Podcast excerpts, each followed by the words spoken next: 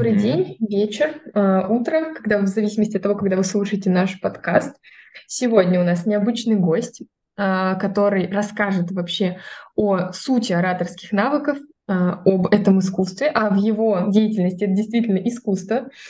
И я задам ему какие-то вопросы, которые интересны лично мне, я уверена, будут интересны аудитории. Позволю гостю самому представиться, потому что лучше него это не сделаю я. А, ну, поехали. Максим, давай. Всем привет, меня зовут Максим. Я музыкант по своему роду деятельности, имею музыкальное образование, и вся моя жизнь была всегда связана именно со звуком, с людьми. Поэтому я пришел именно к творческой сфере, ораторскому искусству. Я уже на протяжении нескольких лет занимаюсь работой с людьми, занимаюсь работой с голосом у людей – а именно мы прокачиваем тембр, мы прокачиваем дикцию, мы прокачиваем звукоизвлечение, дыхание и так далее. Поэтому я могу назвать себя оратором, но я бы все-таки чуть-чуть это сократил до именно человека, который помогает работать со звуком. Голосовой оратор, давайте это называть так. Пусть будет голосовой оратор. Я поняла, хорошо. На самом деле для меня все это звучит э, невероятно непривычно, потому что, наверное, в нашем представлении оратор это тот, кто выступает на сцене, толкает какие-то речи. И на самом деле mm-hmm. сейчас очень популярно становится направление вообще работы над своим голосом. Я в Инстаграме подписана на людей, которые этим занимаются. А, и мне кажется, что это безумно важно не только в деятельности юриста в работе, но и вообще в жизни человека. Потому что зачастую от того, как мы выражаем свои мысли, зависит результат, которого мы вообще достигнем от диалога.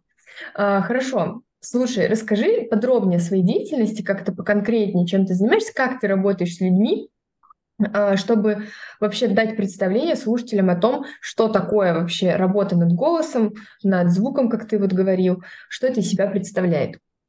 Угу.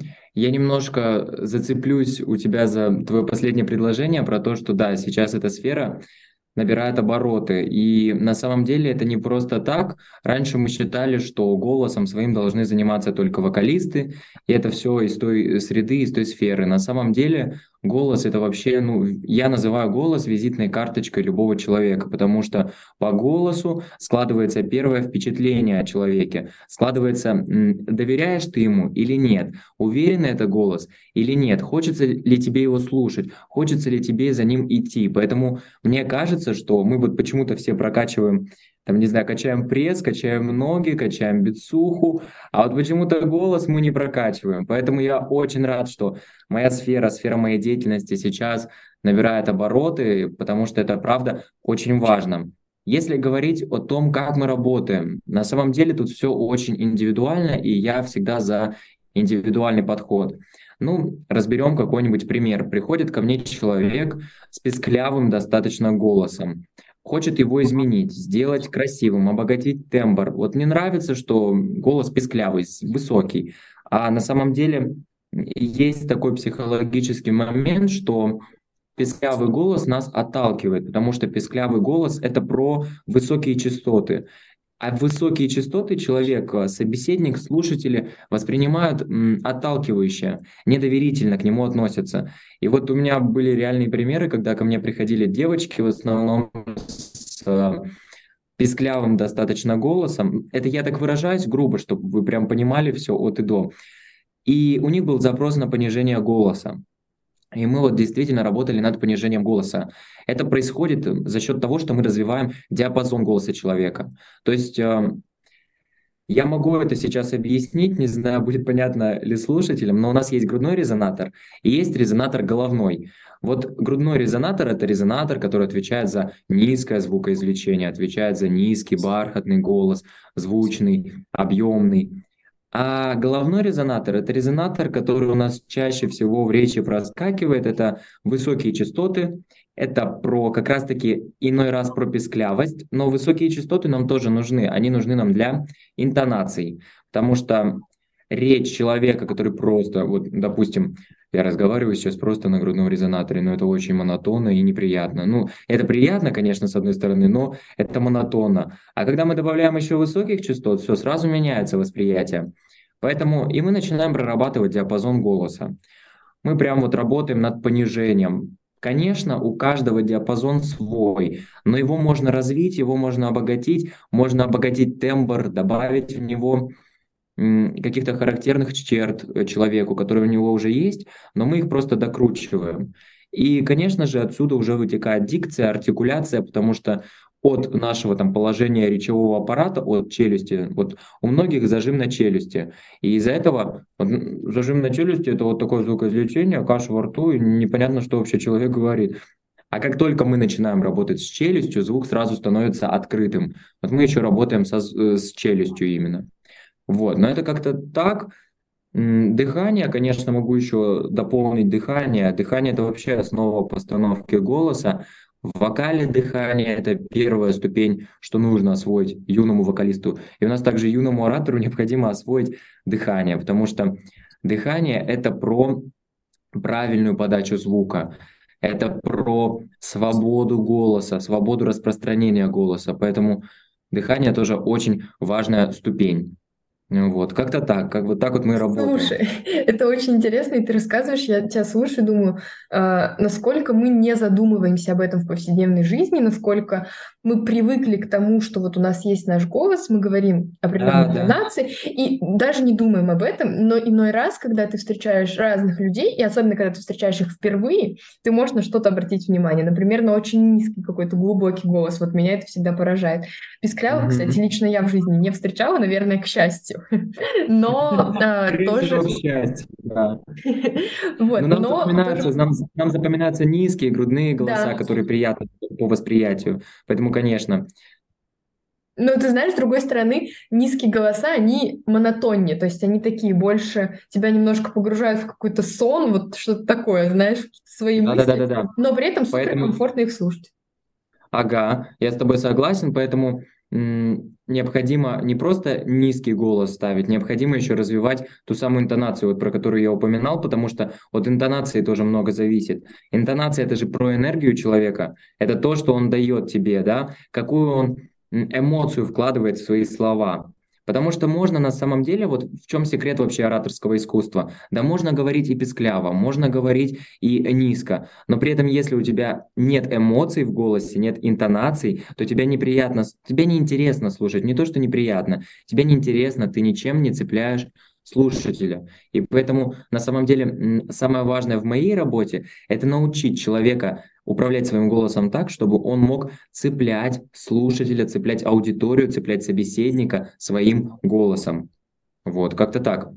Ну, на самом деле, э, учитывая, что у нас подкаст в основном слушают студенты юридических вузов, mm-hmm. мне кажется, что для нас это особенно важно. И вообще, знаешь, зачем говорить, условно, если ты говоришь в никуда, ты же в любом случае, если говоришь, ты говоришь не сам собой, а обращаешься к собеседнику, и твоя главная задача, чтобы он тебя услышал и понял. И вот у меня, знаешь, еще такой вопрос, почему ты ну, наверное, глупо спрашивать, считаешь свою деятельность важной, но почему ты когда-то к этому пришел? Почему вот что щелкнуло у тебя в голове, и ты такой, блин, вот надо вот этим заняться, глубже копать, изучать и делиться этими знаниями с людьми другими? Слушай, вопрос сложный даже немного, я бы так сказал, потому что я вернусь к тому, что мы начали с музыки. Да? Я музыкант сам по своему роду деятельности. И поэтому меня всегда цеплял звук.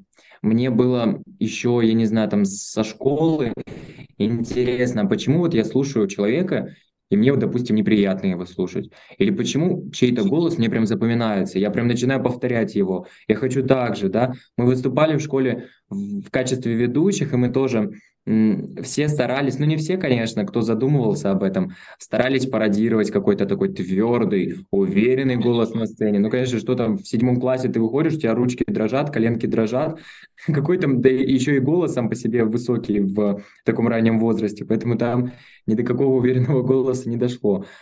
Но я просто понял колоссальную важность этого, когда у меня начали появляться запросы, они, как правило, вот я не знаю, мне кажется, что любая деятельность человека, если она тем более творческая, она появляется где-то извне, ты вообще к ней не идешь, просто тебе начинают приходить запросы. Максим, а как сделать вот это? Ты такой, так, угу.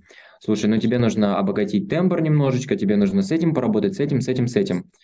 потом тебе еще один запрос, а потом ты понимаешь, что это просто по факту наука, это вот самая настоящая наука, да, которую нужно освоить. И ты понимаешь, что ты можешь этим заниматься всю жизнь, это то, что тебе нравится, это то, что супер прикликается с твоей основной деятельностью, музыкой. И, и как-то это сочетать, это прям... Я, я вот когда это осознал, у меня произошел какой-то взрыв немного, потому что я думаю, господи, ты, получается, перешел через все вот эти работы, скитания и так далее, чтобы понять, что ты хочешь работать с голосом людей, причем именно не с вокалом. Я к вокалу отношусь иначе, плюс вокал это другая немножко тоже уже наука, техника, а вот именно с ораторской точки зрения, вот это то, что меня очень цепляло. И, кстати, про юристов, да, у меня и ученики были юристы, и у нас на курсе были ребята-юристы, и они тоже все приходят да, с запросом на уверенный поставленный голос, на четкую дикцию, на четкую артикуляцию, потому что это тоже очень важно. Да? Как раз-таки ваша основная задача – это, наверное, вызвать доверие.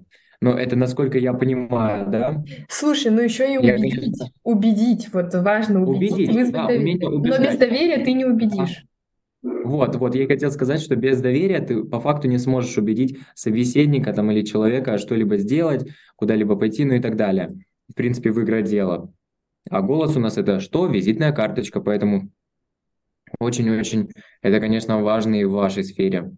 Слушай, ну тогда меня такой вопрос, вот практика применимый. Какие бы ты дал давать три, топ-3 совета а, человеку, выступающему на публике? А, мы, наверное, скажем такую ремарку о том, что когда мы выступаем на публике, когда мы умеем хорошо выступать на публике, закономерно, что и в целом с людьми в обычной жизни мы тоже будем общаться довольно а, ну, как бы размеренно говорить, у нас не будет дрожать голос, понятное дело.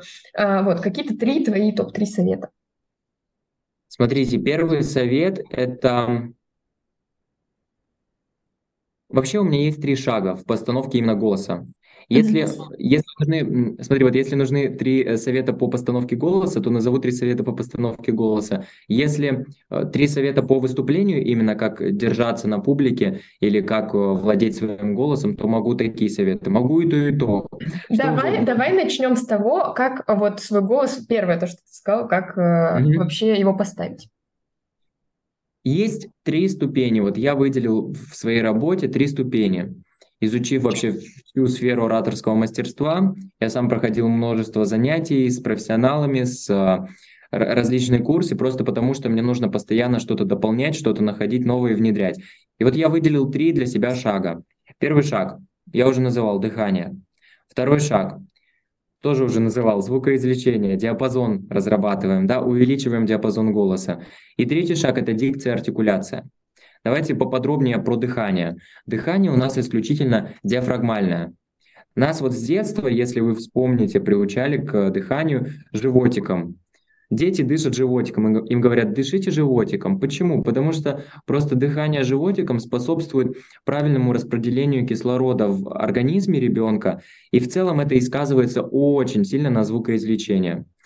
То есть, если у нас дыхание не диафрагмальное, то есть давайте прям грубо говорить, не животиком, диафрагма у нас находится, диафрагма у нас находится в мышцах брюшного пресса, но это другой разговор.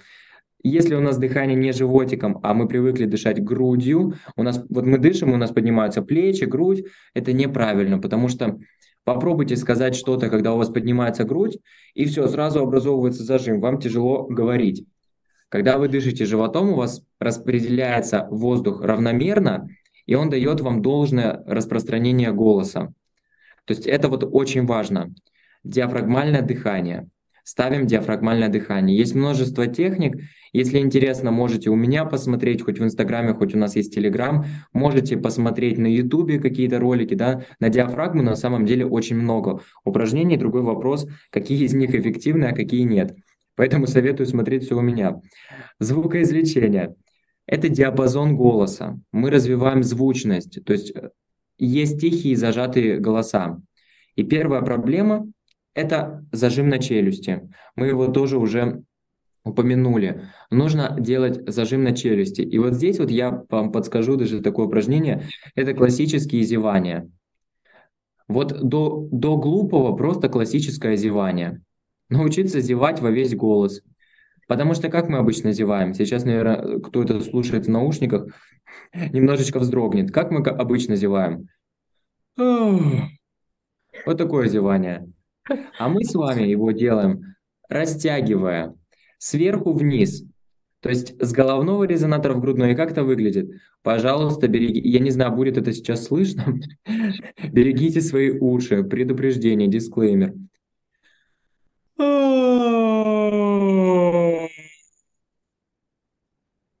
То есть мы сверху вниз его тянем. И тем самым мы расширяем диапазон голоса. И тем самым мы освобождаем челюсть от зажима. Мы ее раскрываем по вертикали максимально вниз. Хорошо, по звукоизвлечению поняли. Э, тоже конкретизировал до одного упражнения. А, дикция, артикуляция. Здесь у нас все посложнее, потому что люди привыкли, что дикция это про скороговорки. Угу. Вот прочитали скороговорку, ну скороговорил, вы скороговаривал, что все скороговорки перескороговорит, перевыскороговорит. И вот начинается вот это. И, и ты думаешь, э, ребят, вы, ну вот вы правда так хотите себе дикцию сделать четкую? Потому что на самом деле вот эта приставка артикуляция, она важна не менее. Она здесь важна даже больше, чем сама э, дикция именно с точки зрения скороговорок. Поэтому прокачивая дикцию четкой встречи, мы прокачиваем артикуляцию. А артикуляция – это у нас про мышцы губ и мышцы языка. Поэтому если хотите прокачать себе четкую дикцию, качаем мышцы, как в спортзале. Приходим и качаем губы, качаем язык, тренируем, есть различные техники гимнастики, а затем уже комплексно прорабатываем скороговорки. И тоже не абы какие, а на конкретные звуки. Например, проблема у вас со звенящими, там, S, Z и так далее, шипящие, Ш, Щ, Ж прорабатываем именно скороговорки, на которые есть запрос, не абы какие. Это тоже очень важно. Вот, это техники, которые вам помогут, точнее, ступени и техники даже я назвал, которые вам помогут обогатить немного голос и сделать его увереннее, сделать его бархатнее, звучнее. И как-то так. Слушай, ну тогда у меня такой вопрос. Вот э, по второй части, наверное, уже про публичные выступления. Вот я на себе знаю, по себе знаю, что очень тяжело, когда ты волнуешься, сделать твой голос уверенным, спокойным. При этом ты внешне подаешь какие-то знаки волнения, что тоже дает усомниться в твоей какой-то компетенции, а, и при этом, ну и голос дрожит, объективно ты и мысли путаются твои. Вот, что с этим делать, как а, через голос, возможно, прийти к какому-то вот этому спокойствию, немножко так заземлиться, mm-hmm. понять, что, ну, я не знаю, в общем, какая-то техника, которая, мне кажется, будет супер актуальна всем, кто выступает и в суде, потому что особенно первые выступления, они всегда волнительны. Ты мало того, что волнуешься в целом, потому что это первый раз, ты волнуешься еще и за, ну, скажем так, содержательно, вот. Mm-hmm. Что мог бы ты посоветовать в этой ситуации? Давайте начнем с того, что перед выступлением вот появляется это волнение. А, голос дрожит и так далее. Что нужно сделать? Нужно сделать небольшую комплексную разминку голосовую. Опять-таки то, что вот я повторил, подышать, по, э, позевать, повторить что-то на дикцию, и голос, и немножко размять и речевой аппарат, и голос.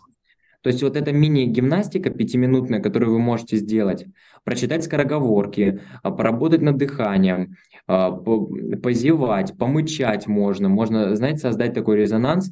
Звук М отрабатывать, сонорный. Он очень, кстати, полезный в постановке голоса. Просто мычим. Протягиваем звук М, долго очень. Тянем, тянем, тянем, и также у нас в голос, голос обретает звучность. Второе. Обязательно при себе, если первое, если, если первое выступление, если вы прям переживаете, у вас будет проблема 100% с темпом речи. Вы как только выйдете и начнете ну что, всем привет. Ну, конечно, да. на не так, вы не говорите всем привет. Это ну да, да. Но мы торопимся. Но вы торопитесь, да, как минимум. Поэтому, чтобы этого избежать, обязательно под рукой, не знаю, любимое стихотворение и замедляем Замедляем темп речи, прям прочитываем. У лукоморья дуб зеленый, золотая цепь над убитом, и днем и ночью кот ученый, все ходит по цепи кругом. Замедляем голос, замедляем темп речи, настраиваемся не на быстрый, звен... потому что когда мы говорим быстро, у нас голос обретает опять-таки высотность. Мы переходим сразу на высокий звенящий голос. вам очень важно говорить размеренно, прям контролировать темп речи. Господи, это правда очень важное правило, его нужно запомнить. Контролировать темп речи перед выступлением, потому что как только мы начинаем тарахтеть, извините, конечно, но правда это иной раз выглядит так, как будто бы вы читаете скороговорку на конкурсе, вы пытаетесь прочитать быстро, быстро, быстро, чтобы забыть это все как страшный сон и уйти домой спать или дальше заниматься своими делами. А на самом деле нужно получить кайф. Выходим и размеренно объясняем, рассказываем что-то, да, несем свою мысль, не переживаем. Плюс, когда вы говорите медленно и размеренно, вам проще сохранять м, структуру ваших мыслей. Вам проще, если что, сориентироваться или переориентироваться на какую-то мысль, да, понять, как дальше продвинуть свой монолог, понять, что внедрить, понять, чего не хватает. Поэтому говорим очень медленно и размеренно. Это вот из того, что я посоветую по темпу речи, потому что с этим проблемы. Ну и опять-таки я не компетентен э, с точки зрения юридической составляющей, но если в целом вам интересно, как, э, как себя вести на публике и что очень важно при этом, это зрительный контакт. Наверняка он вам тоже нужен смотреть на людей, потому что вы объясняете или рассказываете материал, или защищаете материал не абы кому, не листочку, который перед вами, и не презентации, вы защищаете это людям. То есть вы рассказываете это людям. И чтобы донести эту мысль, очень важен зрительный контакт. Нужно смотреть в глаза человеку. Если аудитория большая, то выбираем просто три стороны, право, лево и вперед смотрим, и при этом выбираем себе три, ну не жертвы, но людей, на которых вы будете регулярно смотреть, да, которым достанется больше всех, но при этом они вам, они самая лояльная аудитория, которая вам будет весь вечер вот так кивать. Да, да, да, да, я с вами согласен, я все записываю, я вас слушаю. Обязательно зрительный контакт. Если, говорю, аудитория большая, то выбираем несколько человек. Главное, чтобы вы охватывали все три стороны, да, на которые вы выступаете, чтобы ни одна сторона не переживала, что ее обделили чем-то. Вот, это по советам, как выступать. Так, я поняла, я на самом деле заслушалась тебя и думаю, насколько это, ну, с одной стороны, очевидно, а с другой стороны, Конечно, вообще, да. вообще не очевидно. Ну, то есть э, мы все сто раз слышали и про зрительный контакт, и про то, что не надо разговаривать скороговорками, но я и по себе знаю, просто когда ты волнуешься, ты об этом не думаешь. Ты думаешь о том, как бы уже договорить свою мысль, как-нибудь, неважно, там, на речь, на интонации, и все это поскорее закончилось. Поэтому то, что ты сказал, это, мне кажется, очень полезные техники. Я думаю, что их просто необходимо запомнить себе как золотое какое-то правило в голове и использовать. И слушай, э, еще такой вопрос. Эм, вот какие-то, знаешь, три вредных совета, вот как точно не надо делать, и какие-то табу, знаешь, вот э, не только в публичных выступлениях, но и в целом по работе с голосом, по интонациям и по вообще его постановке. Угу. Давайте, да, и, и, мне сразу пришло в голову, в голову, в голову, да, вот такой вот оратор у вас здесь. Мне сразу, мне сразу пришло в голову не есть сладкое. На самом деле сладкое, любой Ничего себе! Да, да, да, да, да. Об этом многие не задумываются и не знают, но Сладкое нельзя есть перед выступлением, потому что это негативно сказывается на вашей связке. Вы их размягчаете, и у вас начинается вот это першение. И вы выступаете и постоянно да-да-да, сейчас продолжу. И вот так вот постоянно все выступление. Тяжело, голос тяжело, тяжело работать со связками, когда вы поели сладкого, потому что это очень размягчает их. Поэтому я советую не есть сладкое. Вокалистам вообще это запрещено. И ораторам, юристам тем более не нужно есть сладкое тоже в том числе перед выступлением. А, также не пить никаких газированных напитков. Я думаю, вы прекрасно понимаете, что это может потом за собой повлечь. Поэтому не пьем ни газировок, ни соков. Просто водичку, водичка, кстати, тоже нужна, потому что она не сильно вам размягчает связки на самом-то деле, но просто наличие этой водички рядом с вами придает какой-то уверенности. Кто-то хотя бы тут рядом с вами, кто-то, тот, кто вам ничего плохого не скажет. Вот стоит водичка, вот вы ее иногда открываете, так в руке перебираете. Это помогает тоже немножко эм, добиться спокойствия, вы, возможно, вообще во время выступления про эту водичку и не вспомните, но пусть она всегда у вас будет. И если нужно сделать паузу, попили водички, немного успокоились, это тоже такой важный момент. Что еще по постановке голоса? Пожалуйста, забудьте про упражнение с пробкой во рту. Вы наверняка все его знаете, слышали 300 раз, да? Когда пробку от вина, к вину я, конечно, никаких претензий не буду сейчас выдвигать, но тоже очень вредно перед выступлением, тем более, если вы юрист. Но пробка во рту для дикции, значит. Кто не знает, э, люди и некоторые ораторы до сих пор, я недавно видел, советуют э, класть пробку в рот и прочитывать какие-то какие-либо предложения. Вот я вам так скажу. Во-первых, это очень травмоопасно, потому что нужно немножко подгадать с размером пробки, да, насколько она большая, а как вы ее будете вставлять. И вообще, ну, то есть э, парадокс того, что насколько это упражнение распространено, и оно как бы улучшает вашу дикцию. Но я вам говорю, что без прокачки мышц в артикуляции вашу дикцию не улучшит ничто. Да, когда вы с пробкой во рту, как это очень, опять-таки, странная картина, страннее, чем если вы будете тренироваться с помощью зеваний. Если вы с пробкой во рту э, что-то прочитываете, у вас, конечно, напрягаются некоторые мышцы. Но это лишь минимальная часть того, чтобы вы могли задействовать, если бы вы делали именно артикуляционную гимнастику, если бы вы прорабатывали конкретно губы, конкретный язык, и в целом речевой аппарат, работа с челюстью. Поэтому забыли про пробку во рту. Это, конечно, все славно, но, но, но, но, но не здесь, вообще не в постановке четкой дикции. Вот я, я бы, наверное, выделил три вот этих момента. Так, суммируем немножко то, что ты сказал. Mm-hmm. А, правильно понимаю, что если, опять же, мы выкидываем пробку, то над артикуляцией можно поработать а, вот этими вот мычаниями, о которых ты сказал, громкими зеваниями, в целом разогреть свои связки перед выступлением публичным. Это, не знаю, там, читать скороговорки, опять же, мучать, вот то, что ты тоже упоминал. Mm-hmm. И это важно, чтобы твой голос не был несколько зажатым, соответственно, разогреть связки. Мы не едим сладкое. Кстати, это самый парадоксальный для меня факт, потому что, ну, я не могла подумать, что это как-то может быть взаимосвязано. Еще знаешь, когда говорят, «А, ты же, как правило, когда волнуешься, не знаю, все по-разному, ну там не можешь есть часто, и берешь какой-то кусочек шоколадки, который у тебя с собой есть, просто закидываешь, и думаешь, нормальный, как бы кусочек шоколадки, mm-hmm. но вот, видимо, так делать не стоит, и это играет нам не стоит, да, даже шутку. Кофе, даже кофе не стоит пить, потому что молоко, потому что кофеин, вот просто водичку. Лучше повременить. Кофе, сладкое, чай, какао, все что угодно после. А вот э, до выступления лучше поберегите и ваш голос.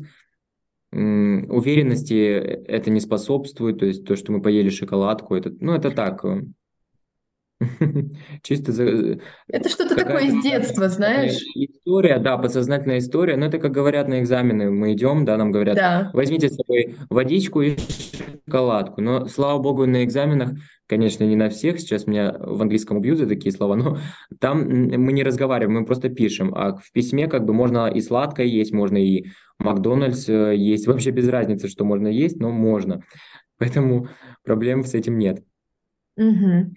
Да, э, в общем, дорогие слушатели, вы поняли, что делать стоит и не стоит. И я думаю, мы оставим твои контакты обязательно в посте, когда выйдет этот подкаст. Для меня, кстати, еще интересно то, что, вот знаешь, всегда на каких-то конференциях, публичных мероприятиях на стол ставят воду. Это как раздаточный mm-hmm. материал, всегда по классике должна быть вода. И я всегда задавалась таким немного детским вопросом, зачем же она нужна всем вот в таком количестве, обязательно у каждого человека. Но, и как бы понятно, что водный баланс надо пополнять, но вот такой, посмотреть на эту ситуацию с такой стороны, я этого не делала, что эта вода необходима для того, чтобы немножко свой голос тоже поддерживать да, функционирующем да. состоянии, это тоже очень полезный совет. Спасибо тебе большое, что согласился поучаствовать в нашем подкасте, что рассказал такие действительно ценные советы дал, потому что я, опять же, про них в большинстве своем не слышала. Спасибо вам большое за приглашение. Я надеюсь, что нашим слушателям будет полезна та информация, которую я вам сегодня дал, и вы попробуйте ее хотя бы чуть-чуть, но уже внедрить в свою жизнь. И, возможно, через время Понятное дело, что это не быстро ну, не быстрый эффект, это накопительно, это как спорт. Ну, мы пресс не накачаем за одну тренировку, также и в работе с голосом. Но при этом даже после э, пары выполнения упражнений, пару раз выполнили упражнения, вы уже чувствуете, как у голоса появляется какая-то особая свобода, как э, голос обретает особую звучность, вам проще разговаривать. Поэтому обязательно, обязательно прислушайтесь к этим советам. Надеюсь, что они вам помогут в повседневной практике. А всем юристам я желаю успешных дел. И, и также прислушиваться к своему голосу, внутреннему и внешнему, обязательно. Спасибо большое.